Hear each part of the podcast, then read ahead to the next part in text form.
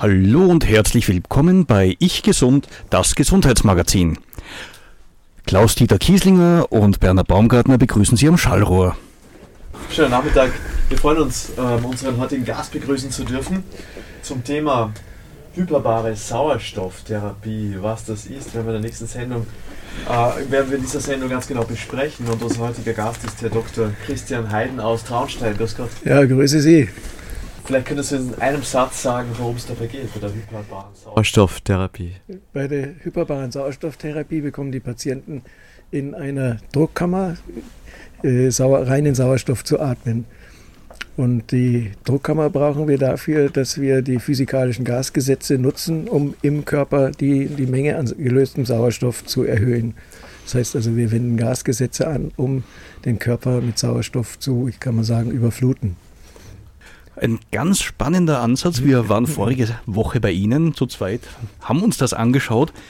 Und ich will jetzt gar nicht einmal zu viel verraten. Wir haben ja noch ein Stündchen Zeit, miteinander zu plaudern. Wir waren jedenfalls absolut begeistert und vollkommen überrascht, welche Therapiemöglichkeiten sich in der hyperbarischen Kammer mit Sauerstofftherapie ergeben. Üblicherweise fangen wir aber auch mit einem kleinen Musikstückchen an. Sie haben sich anfangs entschieden für äh, Saint-Saëns Karneval der Tiere, den Schwan, das auf dem Cello gespielt wird, das Stück. Ja, würde mich freuen. Warum dieses Stück? Ne, weil ich selber auch schon gespielt habe und äh, das immer sehr genossen habe. Wir hören den Schwan aus dem Karneval der Tiere.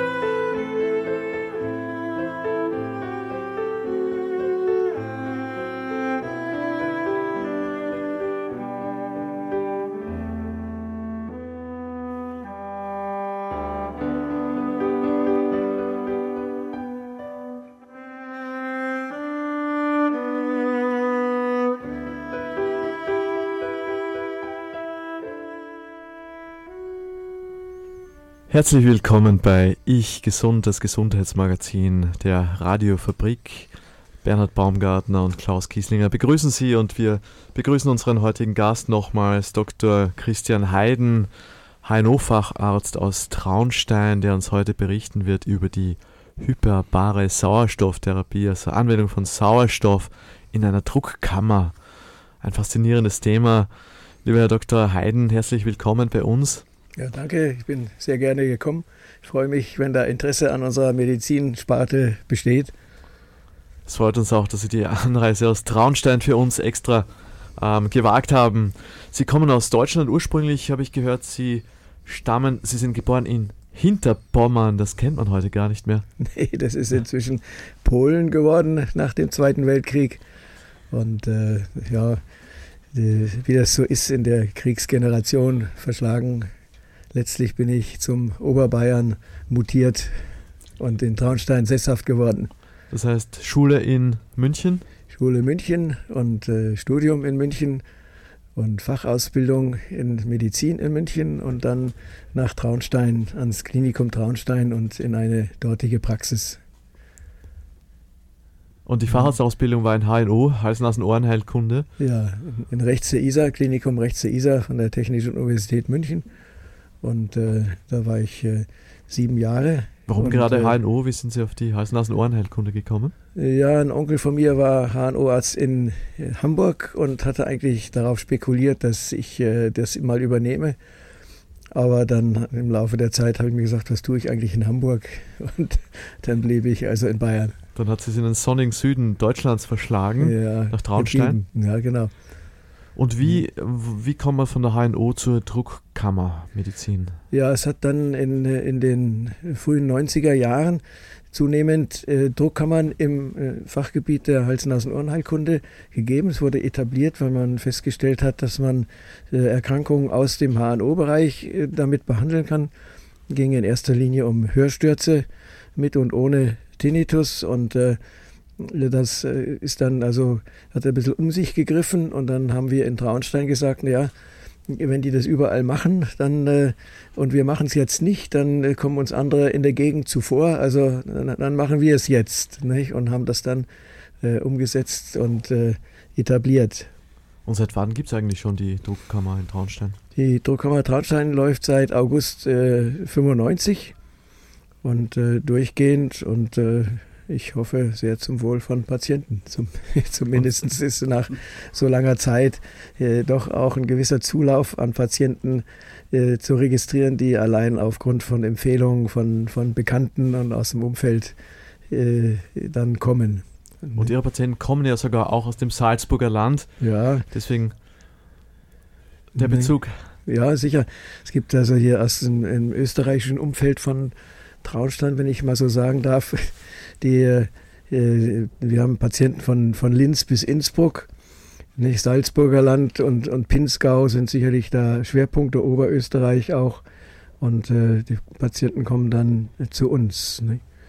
Die, die Tauch, die, die, die Überdruckmedizin äh, stammt ja von der Tauchmedizin ab und die äh, oberösterreichischen Bergseen hier, die Seen in der Gegend, sind bekannt äh, als Tauchreviere. Und da passieren leider auch immer wieder mal Tauchunfälle, die dann auch äh, geliefert werden in die Druckkammer. Das heißt, wenn jemand in einem österreichischen See einen Tauchunfall erleidet, zumindest hier in unserer Gegend um Salzburg, der wird dann zu Ihnen Ja, geschickt, wenn er zu schnell auftaucht. Ja, es können, also beim, beim Tauchen können Fehler passieren. Es kann aber auch Tauchunfall passieren, ohne dass man Fehler gemacht hat. Und äh, die sollten nicht über Berge geflogen werden, zum Beispiel, weil durch, die, durch das Abheben der Flieger in, wird der Druck noch weiter gemindert und das verstärkt dann die Symptome. Sonst würden die nach Graz in die Druckkammer äh, transportiert werden, aber man scheut das, den Transport über die Berge. Wir sind da jetzt schon mitten im Thema und schon mit viel Fachbegriffen und viel Fachwissen, das hier schon präsentiert wird. Fangen wir mit den Grundlagen vielleicht ganz vorne an. Ähm, hyperbare Kammer, also es geht um Überdruckkammer mit äh, Sauerstoffversorgung. Ähm, wie kann man sich das jetzt mal so prinzipiell vorstellen? Also ich habe das immer gesehen, so gerade von, ähm, äh, von äh, Tauchunfällen her. Man hat da so eine kleine Kammer, in die man da rein quasi liegend reingeschoben wird. Und das sei dann die Kammer, also das hat mich immer sehr geschreckt. Ja, ist natürlich die Vorstellung in jedem Fall ein bisschen, bisschen abschreckend, kann ich äh, nachvollziehen. Also unsere Drank Druckkammer, die ist äh, 22 Tonnen schwer, äh, 8 Meter lang. Es können äh, bis zu zwölf äh, sitzende Patienten gleichzeitig behandelt werden oder auch äh, mehrere liegend behandelt werden. Und dann, da werden dann die, die Türen geschlossen und dann wird der Druck in der normalen Luft, die in der Kammer drin ist, die, die wird dann unter Druck gesetzt mit normaler Luft und das merkt man dann an den Ohren, dass der Druck entsteht, so ähnlich wie wenn man Berg runterfährt. Und äh, jeder von uns äh, ist schon mal Berg runtergefahren und hat dann irgendwelche Techniken, schlucken oder Nase zuhalten und pressen oder gibt es da verschiedene Techniken, um den Druck in den Ohren dann auszugleichen. Das müssen die Patienten dann dauernd machen. Und äh, die werden von uns natürlich auch angeleitet und äh, wenn die das erste Mal da drin sind, auch begleitet, damit die das dann unter Anleitung lernen können. Welchen Drücken ist man dann da ausgesetzt, dass man da diesen Druckausgleich quasi ständig machen muss? Ja, das, äh, wenn man das äh, auf Luft umsetzt, dann äh, ist also so eine normale Druckkammerbehandlung Bergabfahren aus 1500 Meter Höhe. Also das, sind, das ist dann schon äh, beträchtlich in Luft. Nicht? Wenn man das auf Tauchmedizin umsetzt, dann äh, sind das nur 15 Meter Wasser, aber das ist immerhin auch schon ganz schön tief, wo man als normaler Schwimmer nicht hinkommt. Nicht? Und äh, also das, das, ist so der Arbeitsdruck, mit dem wir da arbeiten. Also der Druck ist wie in 15 Metern Wassertiefe ja. und zusätzlich bekommt der Patient dann auch noch eine Maske aufs Gesicht und atmet dann reinen Sauerstoff. Ja, wenn er den, den Druck erreicht hat, dann äh, wird Sauerstoff geatmet, über, entweder über eine Maske oder ein Kopfzelt, sodass er 100% Sauerstoff atmet. Und äh, das ist wichtig, das wird auch kontrolliert, dass das alles dicht sitzt, weil äh, sonst haben wir zwei Effekte. Der eine Effekt ist, dass der Patient nicht 100% kriegt. Das heißt, die Sauerstoffanreicherung in dem Körper ist dann weniger, geringer, als wir das wünschen. Und zweitens, wenn die Maske nicht dicht ist, dann könnte der beim Ausatmen sauerstoffreiche Luft in die Kammer reinatmen. Und da steigt dann der Sauerstoffgehalt und das äh, wollen wir nicht. Das wird also deswegen streng kontrolliert. Warum darf der nicht steigen? Ist das eine erhöhte Explosionsgefahr durch den Sauerstoff? Nein, Explosionsgefahr nicht, aber es äh, steigt die, die, die Brandgefahr und äh, die, äh, deswegen werden auch alle Patienten auf mögliche Zündquellen äh, untersucht und gefragt. Nicht? Hast du ein Feuerzeug dabei und hast du ein Handy dabei und äh, hast du Baum, äh, hast du Kleider an, die nicht knistern beim Ausziehen? Nicht? Also wir wollen, dass die Baumwolle tragen. Und weil das Knistern sind Funken. Es könnte also ein, ein, eine Zündung verursachen. Und deswegen werden die also sehr, sehr genau kontrolliert. Und wenn die da zehnmal reingehen, werden die zehnmal äh, durchgefragt, gecheckt, ist alles in Ordnung. Nee. Reiner Sauerstoff, da würde man ja glauben, das kann ja auch Gefahren bergen, weil Sauerstoff hier an sich so ein gewisses Giftpotenzial hat. Reiner Sauerstoff, also Sauerstoff brauchen wir zum Leben, ohne werden wir sterben. Nicht? Und wir haben aber in unserer Luft ja nur 20 Prozent Sauerstoff. Der Rest ist Stickstoff, der äh, beim Atmen und im Körper nichts macht. Und reiner Sauerstoff selber wird bis zu einem gewissen Druck vertragen von, von uns Menschen. Und äh, wenn der Druck zu sehr steigt, dann kann das Folgen haben. Nicht? Die, eine der, die häufigste Komplikation bei dieser Druckkammerbehandlung ist ein sogenannter sauerstofftoxischer Krampfanfall, der durch äh, den Sauerstoffdruck bei 15 Meter Tauchtiefe verursacht werden kann. Äh, kommt vor in einer Häufigkeit von 1 zu 15.000 Behandlungen. Ist also extrem selten. Ist, äh, weil er durch Sauerstoff im Überdruck verursacht wird, ist er folgenlos für den Betroffenen. Aber ist natürlich unerwünscht. Nicht? Wenn wir wenn das passiert, bei uns in Traunstein seit 95 ist das fünfmal passiert, dann müssen wir die anderen beruhigen, weil die natürlich dann, die werden zwar alle darüber informiert vorher bei der Aufklärung, aber wenn es dann mal passiert, dann äh, sind die alle äh, natürlich aufgeregt. Und der Betroffene kriegt es ja gar nicht mit. Nicht? Der wacht dann auf und sagt, was ist denn los? Dann sagen wir spaßeshalber, ja, du hast im Lotto gewonnen. Nicht? Und äh, das ist dann für ihn folgenlos. Der geht nach Hause, kommt am nächsten Tag wieder. Das ist äh, für den ist das kein Ereignis. Die anderen aber denken dann, ui, ne, was, was ist jetzt los? Ne? Also das bekommt man gar nicht mit und nee, nee. ist auch nicht gefährlich, weil es auch unter Aufsicht ist. Da kann also gar nichts passieren. Da kann nichts passieren. Nicht? Mhm. Der Sauerstoff ist insofern nicht gefährlich. Nicht? Taucher, äh, die, also zum Beispiel Kampftaucher beim, beim Militär, die atmen äh, nicht so die üblichen Tauchapparate, die man so kennt, wo die Luftblasen dann aufsteigen, weil das würde der Feind sehen. Da kommt einer, weil an der Oberfläche sieht man so eine Luftblasenstraße. Ne? Die, die, haben also Atemgeräte dabei, wo keine Luft austritt. Mit, mit Sauerstoff atmen die. Und die haben dann eine, eine Tiefenbegrenzung, weil da der Sauerstoff auch Krämpfe machen kann. Und so ein Krampf unter Wasser ist natürlich lebensgefährlich weil dann plötzlich kannst du ertrinken. Nicht? Und äh, in der Druckkammer ist er nicht gefährlich, weil da sitzt man ja in normaler Luft, da kann ja nichts passieren. Wir sind auch dort gesessen, die Bestuhlung ist ja sehr bequem, man hat Platz, man kann die Beine ausstrecken.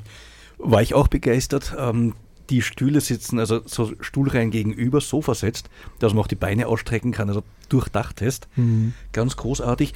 Wie kann man sich das jetzt vorstellen? Also da kommt eine Gruppe von Menschen rein, Innerhalb von welchem Zeitraum wird der Druck verändert? Wie lange bleibt man drin? Wie lange dauert es, bis man wieder raus darf?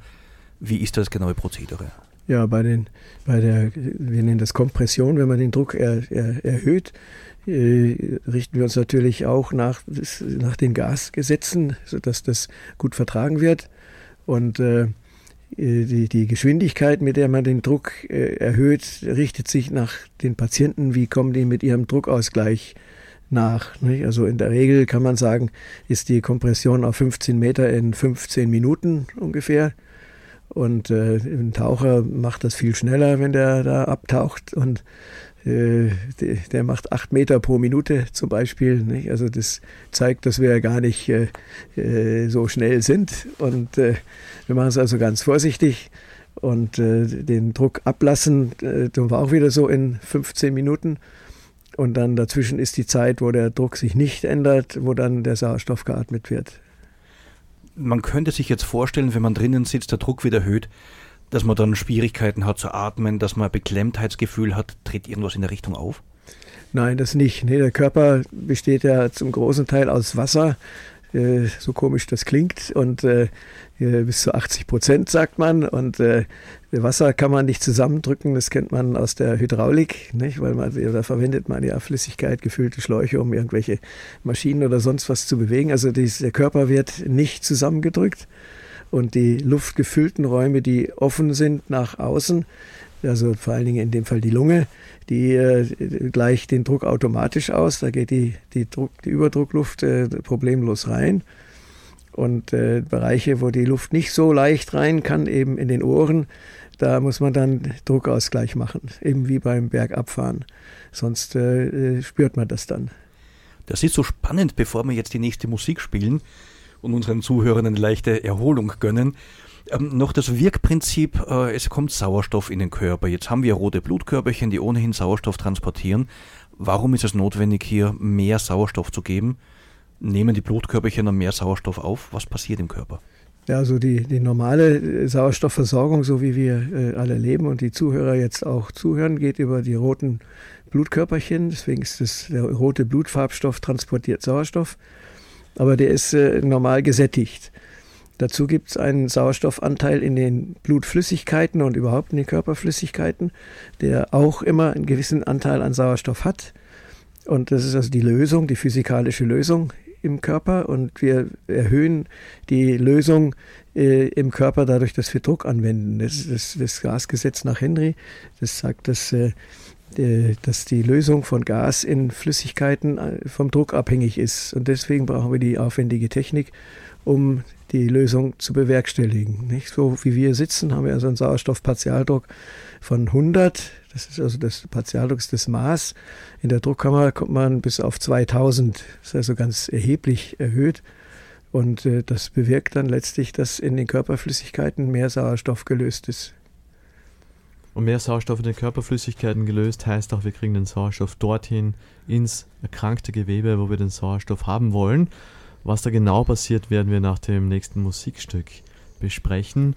Sie sind ja selber, also unser heutiger Gast, Dr. Christian Heiden, Sie sind ja selber auch ein begeisterter Cellist und haben sich deshalb auch ein paar Cello-Stücke ausgewählt. Als nächstes spielt Mischa Maisky die Cello-Suite Nummer 1 von Johann Sebastian Bach. Gibt es dazu eine Geschichte? Ja, nun, das ist so die, die Musikkategorie, die man als äh, fortgeschrittener Dilettant dann äh, von seinem Cellolehrer vorgesetzt bekommt, an, an der ich mich also sozusagen auch schon vergangen habe. Also bereits selber gespielt von Ihnen, jetzt von Mischa Maiski gespielt, Johann Sebastian Bach. Genau.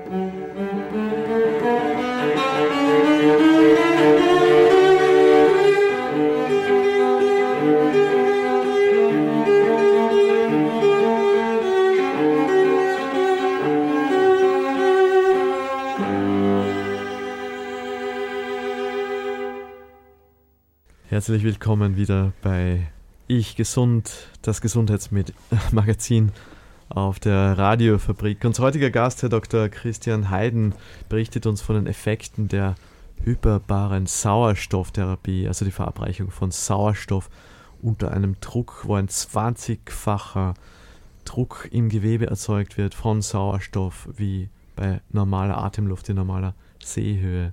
Herr Dr. Heiden, darf man sich, wie darf man sich das vorstellen? Wofür wird das verwendet, wofür brauche ich so viel Sauerstoff im Gewebe? Ja, das dieser, äh, der Sauerstoff geht ja über die Atemluft äh, in den Körper rein und wenn wir reinen Sauerstoff unter Überdruck atmen, ist der Weg der gleiche über die Lunge. Und äh, eben aufgrund der physikalischen Gasgesetze wird es dann in den Flüssigkeiten angereichert. Von dort wird es dann transportiert im Körper. Der ganze Körper wird sozusagen mit Sauerstoff angereichert. Und je weiter man wegkommt von, von der Lunge, umso mehr hängt es dann natürlich auch von dem Grad der Durchblutung ab. Nicht? Wenn man also äh, zum Beispiel vom Innenohr aus, ausgeht, äh, dann da weiß man, dass normalerweise im Innenohr ein Sauerstoffpartialdruck von 100 mm Quecksilber ist das Maß hat und unter Überdruckbedingungen, wo man äh, sozusagen in den großen Blutgefäßen, die da direkt von der Lunge kommen, 2000 äh, hat, 2000 Millimeter Quecksilbersäule, hat man dann im Innenohr äh, etwas mehr als 100. Nicht? Und äh, äh, äh, Entschuldigung, ein bisschen mehr als 600. Nicht? Und dadurch ist also das ein bisschen weniger als, als in der Peripherie sonst, aber es ist trotzdem das 10- bis 20-fache dann von dem, was, was in dem Innenohr vorhanden ist. Nicht? Man gibt also den Sauerstoff, um das anzureichern.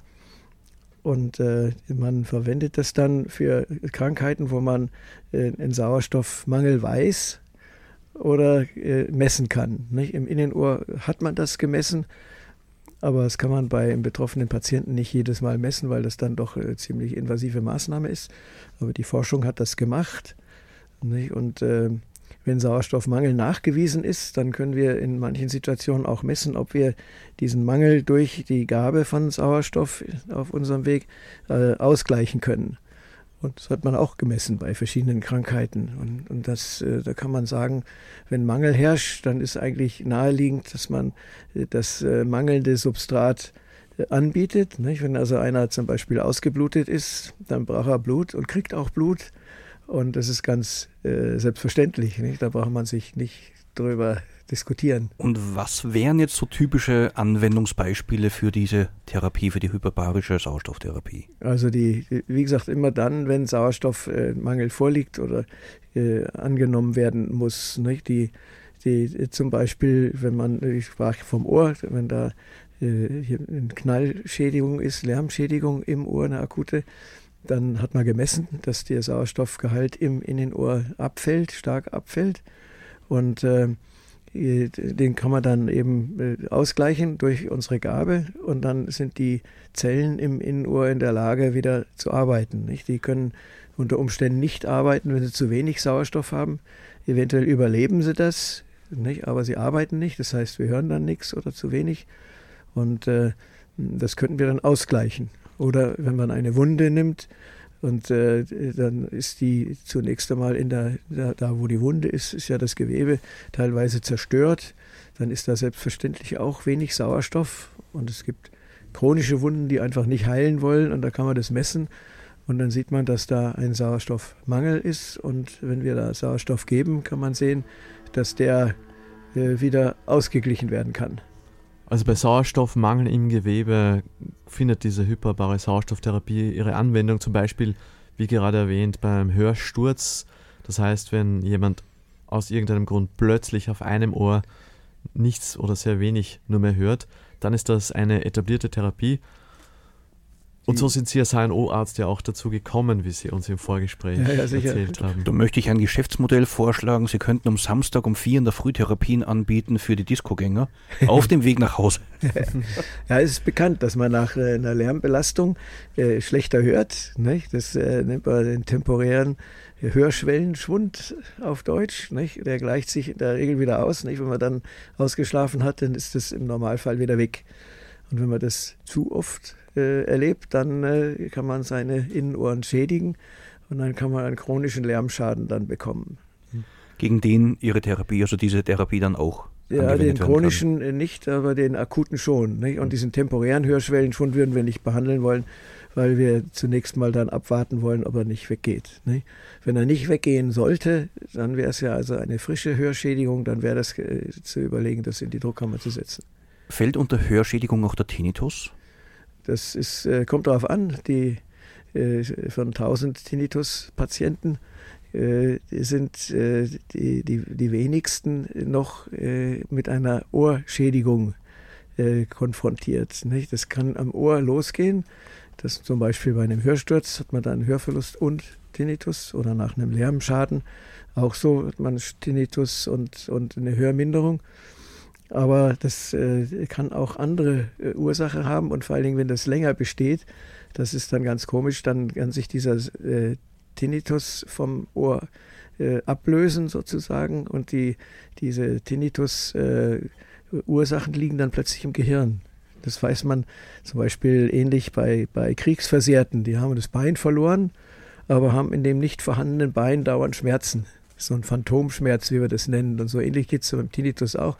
In solchen chronischen Fällen kann man also das Ohr kaputt machen.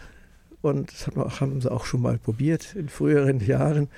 Aber da bleibt der Tinnitus, weil der inzwischen woanders sich festgesetzt hat. Ne? Vom Phantom-Tinnitus habe ich noch nichts gehört. Ist nee. ja ganz spannend, dass es da auch gibt. Aber da. da. hilft die Therapie. In welchem Fall hilft jetzt diese die, Art von Therapie? Die, die, akuten Schäden, die, die sollten äh, im Normalfall durch die, die HNO-Fachärzte oder die Hausärzte äh, behandelt werden mit den üblichen Methoden. Und wenn die dann nicht funktionieren sollten, gibt es Therapieversager, dann äh, sollte man sich überlegen, das äh, in die Druckkammer zu schicken, dass wir dann helfen können. Und äh, in solchen Fällen gibt es einen hohen Prozentsatz von Patienten, wo wir noch helfen können, aber leider auch nicht bei 100 Prozent. Wir sind ja hier in einer musikbegeisterten Region, der gesamte Rupertigau, da wird viel musiziert. Musizieren ist oft auch mit Tinnitus und Hörproblemen verbunden. Ist das speziell auch für Musiker eine Therapiemöglichkeit? Naja, es kommt eben darauf an, ist es eine akute Schädigung oder eine chronische. Nicht? Wenn Sie jetzt äh, zum Beispiel die zweiten Geiger im Symphonieorchester hernehmen, die, nicht, die sitzen vielleicht vor den Bläsern und die äh, kriegen im Laufe ihrer äh, dienstlichen Tätigkeit im Laufe der Jahre dann eine, das darf man jetzt für Musiker ja eigentlich gar nicht sagen, eine Lärmschädigung aus Hals, Nasen, Ohrenärztlicher Sicht. Nicht? Das heißt, die kriegen dann doch eine Schädigung des, der, der Ohren. Die vertragen äh, eine ganze Menge, diese Ohren, aber man kann sich das wie eine Registrierkasse vorstellen. Nicht? Das wird dauernd aufaddiert und irgendwann äh, sind die vielen äh, Belastungen dann so viel, dass das zu Folgen führt. Wenn wir jetzt vom Ohr so ein bisschen weggehen, also Sie haben zuerst schon angedeutet, es geht quasi von der Tinnitus dann ins Gehirn hinein. Jetzt gibt es eine ganze Reihe von Hirnschädigungen, die möglich sind. Kann hier die Therapie angewendet werden und wenn ja, in welchen Fällen?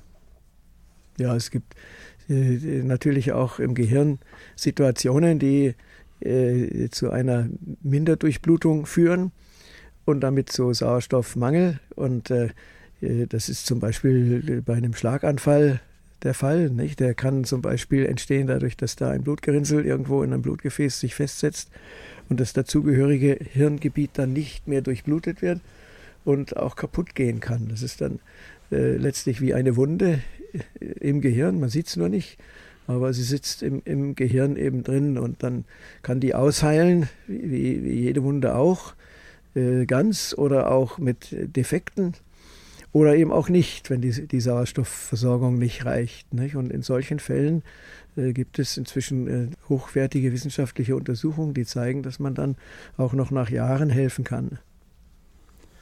Also, wenn ich das richtig verstehe, wenn jemand einen Schlaganfall erleidet, dann kann mit dieser Therapie nach Jahren eine Verbesserung erwirkt werden. Ja, das ist äh, die akuten Schlaganfälle, wenn die also sozusagen entstanden sind und man kommt dann bei Schlaganfällen ja meistens leider später als bei Herzinfarkten dann in die Klinik, sagen wir nach Stunden oder am nächsten Tag. Und äh, dann gibt es also eine Behandlung für die akuten Fälle. Äh, die sind eigentlich für die Druckkammer äh, nicht günstig, weil die Ursache für den Schlaganfall vielleicht noch zu, zu bedeutend ist. Aber wenn die Behandlung nicht äh, die, die Folgen beseitigen konnte, was leider auch vorkommen kann, dann äh, äh, besteht die Chance, dass man mit der Druckkammer helfen kann. Sie haben jetzt schon davon gesprochen, Verzeihung, dass der Schlaganfall länger zurückliegen kann. Wie viele Wochen, Monate nach dem Schlaganfall kann man mit der Therapie noch was erreichen? Also das äh, schwerpunktmäßig äh, wird das derzeit äh, in, aus Israel untersucht, aber Schlaganfallbehandlung ist rund um die Welt mit Druckkammern üblich und gängig. Ich habe in China eine Klinik besucht mit 220 Betten, die ausschließlich für die Druckkammerbehandlung dort untergebracht wurden. Die kriegen ihre normale Behandlung weiter, aber äh, alle bekommen dort Druckkammerbehandlung. Nicht? In Amerika ist das auch Thema und das Ganze schon seit Jahren. Aber die hochwertigen wissenschaftlichen Studien sind eigentlich jetzt erst gekommen. Die, die, die haben immer gesagt, ja, das wirkt und wir wissen das, dass das wirkt. Und äh, die Chinesen lehnen dann auch Studien ab, weil sie sagen, was sollen wir da Studien machen? Wir wissen ja, dass das funktioniert. Und äh, dann sagen die immer, ihr, ihr Westlichen, ihr wollt immer Studien haben. Nicht? Und, äh, aber es ist äh, jetzt so, dass wir die Westlichen jetzt auch Studien haben. Und das ist ein faszinierendes Thema. Langzeitfolgen eines Schlaganfalles, das ist ja bei uns noch gar nicht etabliert als Therapie, aber es ist sehr spannend, dass es da Studien gibt und Hinweise. Hm. Wie darf man sich das vorstellen? Da, darf ich da kurz nochmal nachhaken? Wie hm. lange nach dem Schlaganfall kann diese Therapie wirken? Also die, die Untersuchungen in, in Israel äh, sind noch nach Jahren äh, gemacht. Da gibt es äh, Veröffentlichungen mit Fallserien äh, die das nach äh, randomisiert nach sechs Jahren gemacht haben. Die konnten also sechs Jahre den Arm nicht bewegen und dann äh, werden die behandelt. Das kann man dann auch, auch äh, bildmäßig äh, durch besondere äh, Untersuchungen machen, mit, mit äh, Untersuchungen, die die Hirndurchblutung äh, nachweisen können. Nicht? Da sieht man, dass in bestimmten Bereichen die Durchblutung nicht richtig funktioniert vor der Behandlung und nach der Behandlung äh, sieht man dann plötzlich, dass das ausgeglichen ist und die, die entsprechenden Funktionen auch wiederkehren. Wie darf man sich das vorstellen, dass sich da die Hirnareale wieder regenerieren oder teilweise regenerieren die, Ja, die, die, die hyperbare Sauerstofftherapie hat äh, etliche Funktionen, die genutzt werden. Und eine der Funktionen ist, dass auch Blutgefäße neu gebildet werden. Nicht, dass äh, Blutgefäße sich erweitern auf der einen Seite und dass aber auch neue Blutgefäße entstehen. Nicht? Das wird auch bei anderen Krankheiten genutzt. Nicht? Knochennekrosen und Geschwüre nach, nach Zuckerkrankheit oder so. Da gibt es eine ganze Serie von verschiedenen Indikationen, wo das genutzt wird.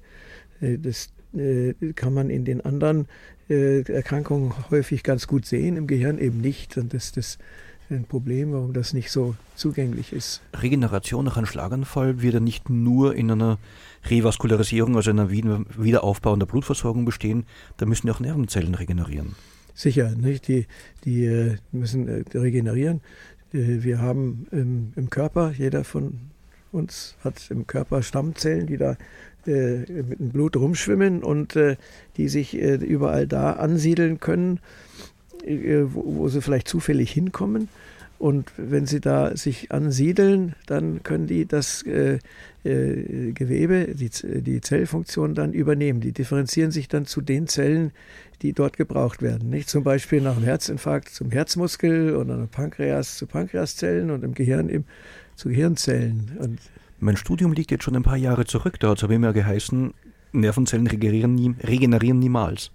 Ja, das ist äh, äh, das eine ist, wenn Stammzellen da hinkommen, dann äh, wie man wie das genau funktioniert, weiß man eigentlich nicht, nicht. Aber die merken, ich bin jetzt im Gehirn und ich muss eine Gehirnzelle werden. Also regeneriert tatsächlich das Nervengewebe im Gehirn, kann ja. wieder Funktionen aufbauen, ja. die verloren gegangen sind. Da gibt es Bilder, wo man sieht, wie die Nervenzellen da, also die Stammzellen da angewachsen sind und wie dann da neue äh, Nervenzellfortsätze rauswachsen die sich dann mit anderen Zellen wieder verbinden und und äh, das ist ja ein, ein, ein äh, ganz faszinierendes äh, Verbindungswirrwarr, kann man sagen, im Gehirn, wo die, alle möglichen Zellen miteinander zusammenarbeiten. Und das kann man auch bildlich darstellen.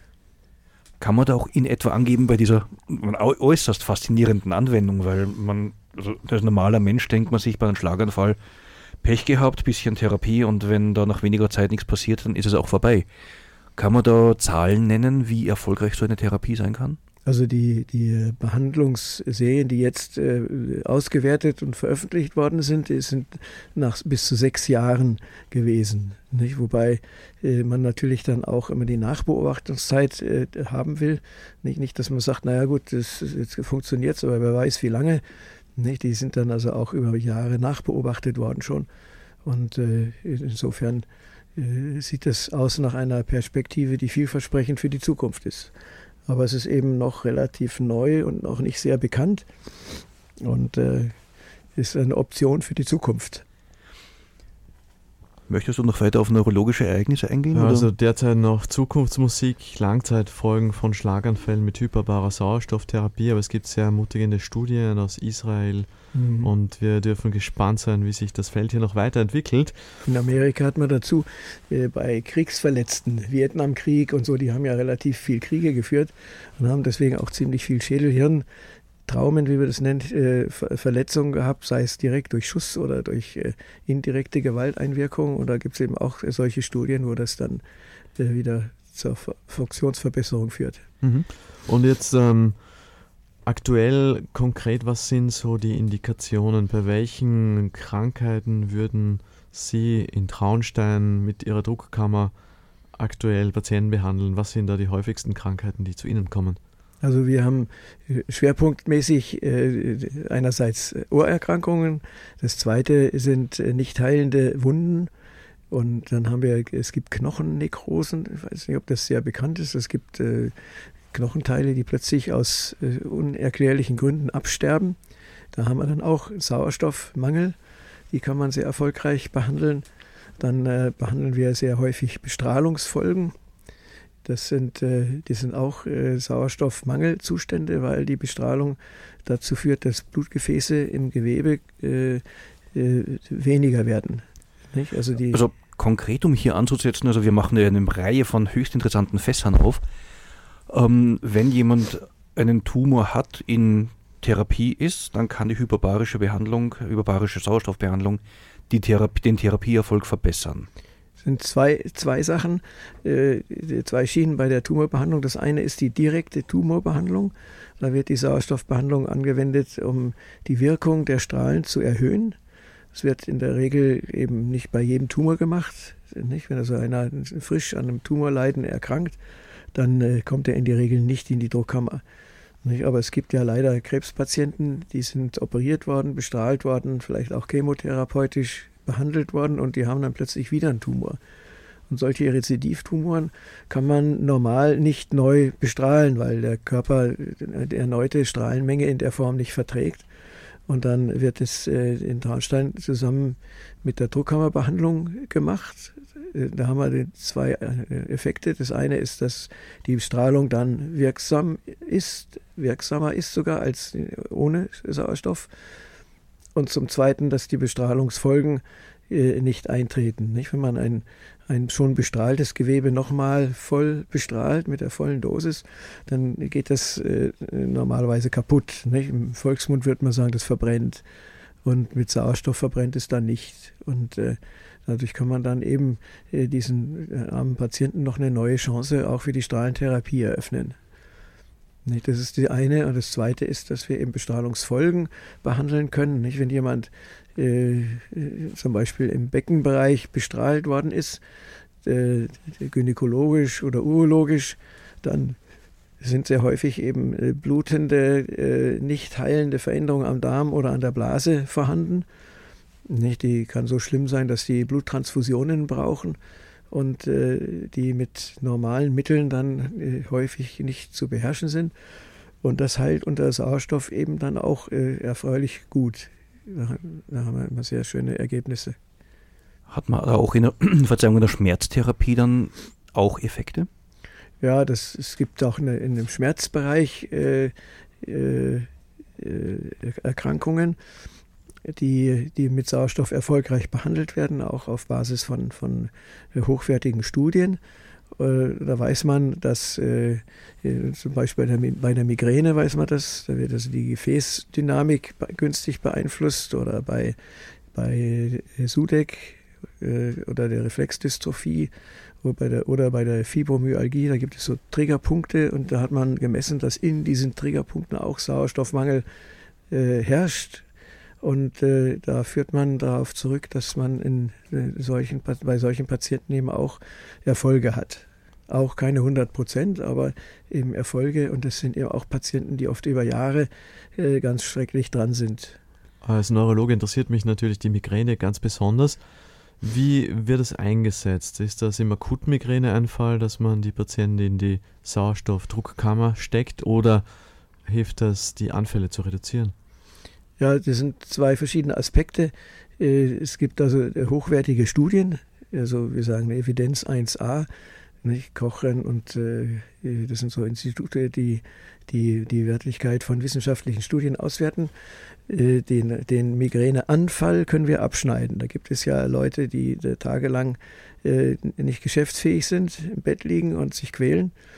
Und wenn die in die Druckkammer kommen und geeignet sind, dann äh, ist das nach 30 Minuten weg. Die kommen in die Druckkammer und äh, dann kann man diesen Migräneabfall wegschneiden, sozusagen, ab, beenden. Und das ist äh, ho mit hochwertigen Studien belegt. Und äh, das Zweite ist eben, ob die Häufigkeit abnimmt. Dafür gibt es diese hochwertigen Studien nicht. Äh, man spricht davon randomisiert und kontrollierten Studien. Da gibt es nur Fallserien und da weiß von den Fallserien her weiß man, dass die Anfallshäufigkeit und die Heftigkeit der Anfälle zurückgeht. Das sind so bestimmte Behandlungsrhythmen, die man dann da einlegt. Und das ist also eine, eine günstige Situation. Nicht? Beim Clusterkopfschmerz ist ja auch so eine Art Kopfschmerz. Da weiß man, dass der Sauerstoff in jedem Fall wirkt, auch schon ohne Druckkammer. Genau, das ist eine etablierte Therapie beim Cluster Kopfschmerz, die Sauerstofftherapie. Und ähm, ein wichtiges Thema für uns ist natürlich auch das diabetische Fußsyndrom. Unser, mein äh, Kollege hier am Mikrofon, Herr Dr. Baumgartner, ist ja auch äh, Diabetesforscher und das ist doch eine häufige Indikationsstellung für die Druckkammer in Traunstein. Ja, die ist äh, äh, weltweit wird äh, der hyperbare Sauerstoff für die Behandlung von diabetischen Füßen eingesetzt. Da gibt es auch hochwertige Studien, die sagen, wir können die, die, das Ausmaß der Amputationen, die äh, durchgeführt werden, um da eine Heilung zu, äh, zu herbeizuführen, äh, deutlich reduziert werden kann. Nicht? Da hat man also Wunden, die nicht heilen wollen Voraussetzung, dass man den Sauerstoff in Erwägung ziehen sollte, sind, dass erstmal die, die, der Diabetes ordentlich eingestellt ist, dass die Wunde entlastet ist, wie wir das nennen, dass man nicht, also wenn man das, das Geschwür am Fuß, an der Fußsohle hat, zum Beispiel, nicht da dauernd drauf, äh, drauf tritt. Nicht, da sind die Orthopädietechniker gefragt, nicht, und dann die, die Fußpfleger, die Podologen sind gefragt, damit die die Wunde dann auch mit pflegen. Und äh, dann muss der Gefäßchirurg schauen, ob vielleicht Blutgefäße zu reparieren sind. Und äh, wenn das alles äh, gemacht ist oder keinen Ansatz bietet oder keinen Erfolg bietet, dann messen wir, ob Sauerstoffmangel vorhanden ist. Und wenn Sauerstoffmangel vorhanden ist und wir den ausgleichen können durch eine Probebehandlung, dann äh, ist es aussichtsreich, dass man das mit, mit dem hyperbaren Sauerstoff dann behandelt. Vielleicht sollten wir für unsere Hörerinnen und Hörer auch noch erklären, was das überhaupt ist, der diabetische Fuß. Ja, durch die diabetischen Erkrankungen gibt es äh, jede Menge Nebenerkrankungen. Nicht? Das kann zur Sehverschlechterung führen, zu Nierenfunktionsstörungen führen. Letztlich äh, gehen kleine Blutgefäße kaputt.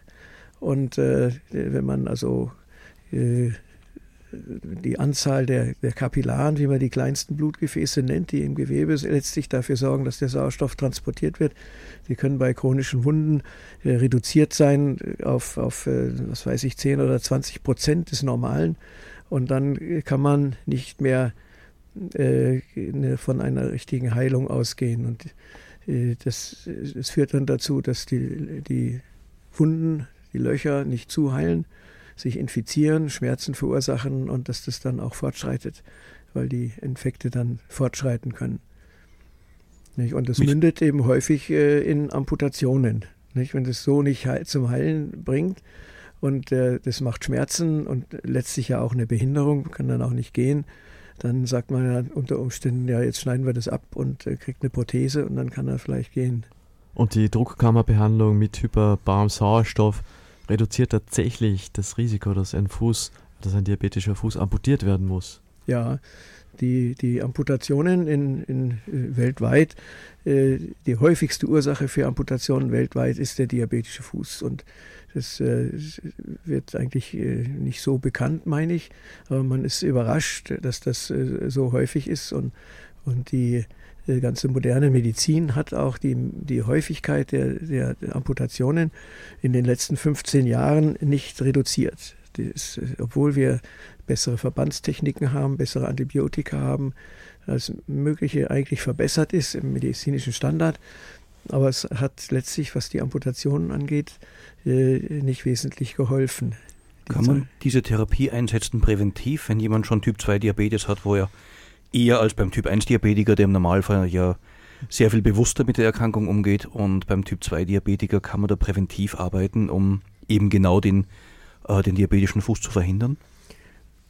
Wäre denkbar, wird aber nicht gemacht, nicht? weil wir, wir bei einem intakten Fuß beim Diabetiker der kann vielleicht kalt sein, Fußpulse könnten vielleicht schon schlecht sein, also könnte schon Anzeichen haben für eine schlechte Durchblutung.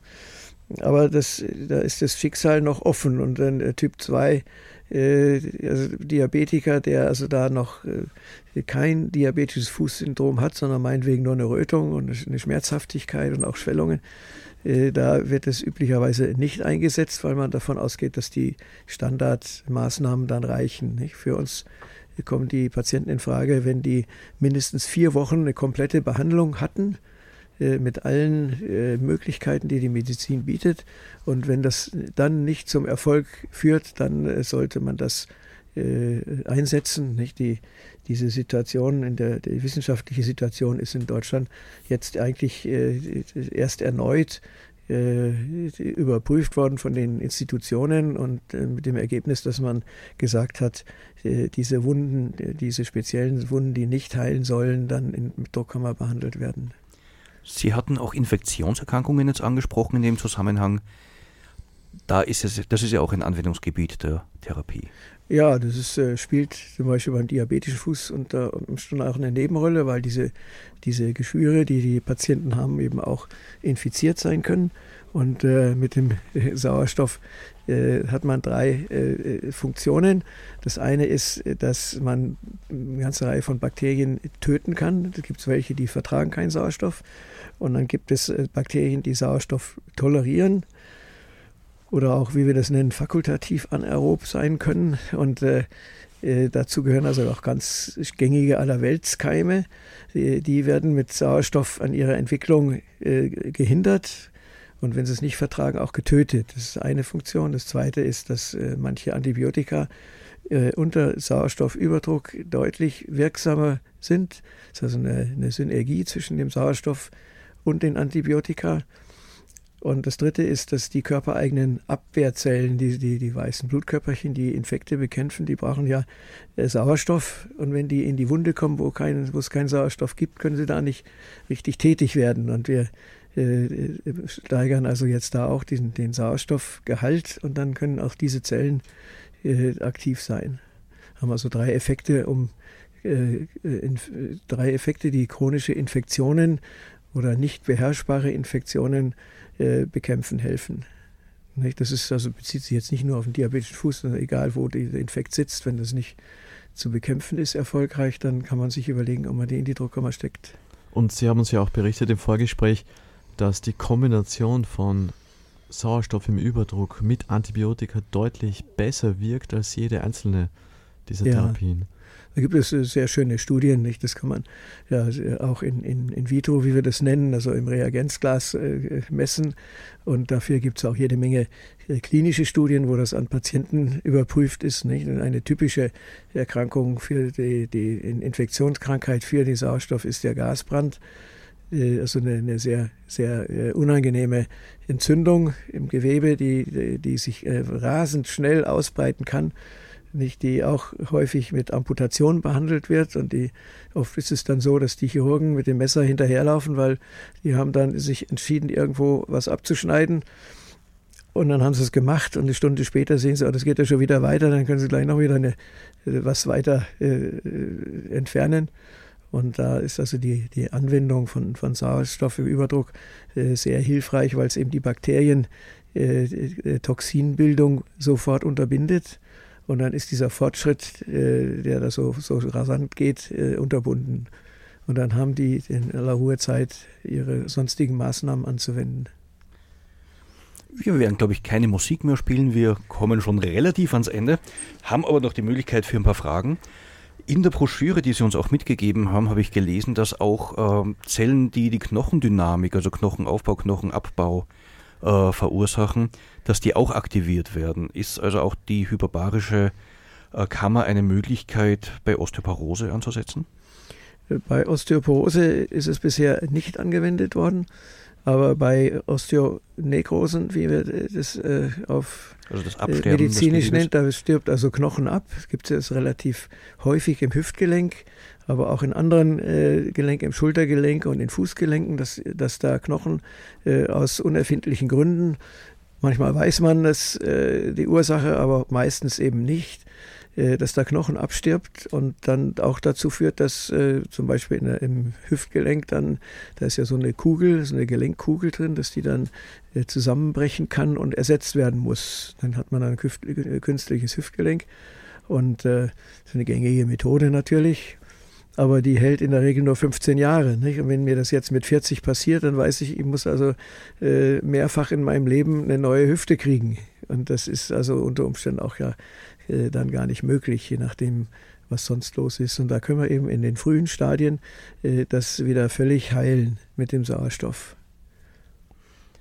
Das ist immer eine interessante Aussage, wenn man sagt, wir können es komplett heilen, aber auf alle Fälle ist diese Art der Therapie in vielen Fällen auf viele Erkrankungen anzuwenden, mit offenbar einem äh, Potenzial, Heilung zu verursachen, was überhaupt nicht äh, im Bewusstsein ist. Mhm. Also ich habe da viel gelernt, ich wusste überhaupt nicht Bescheid. Ich kannte hyperbarische Kammer eigentlich nur in Tinnitusbehandlung und gegen Tauchunfälle. Das war es aber auch schon.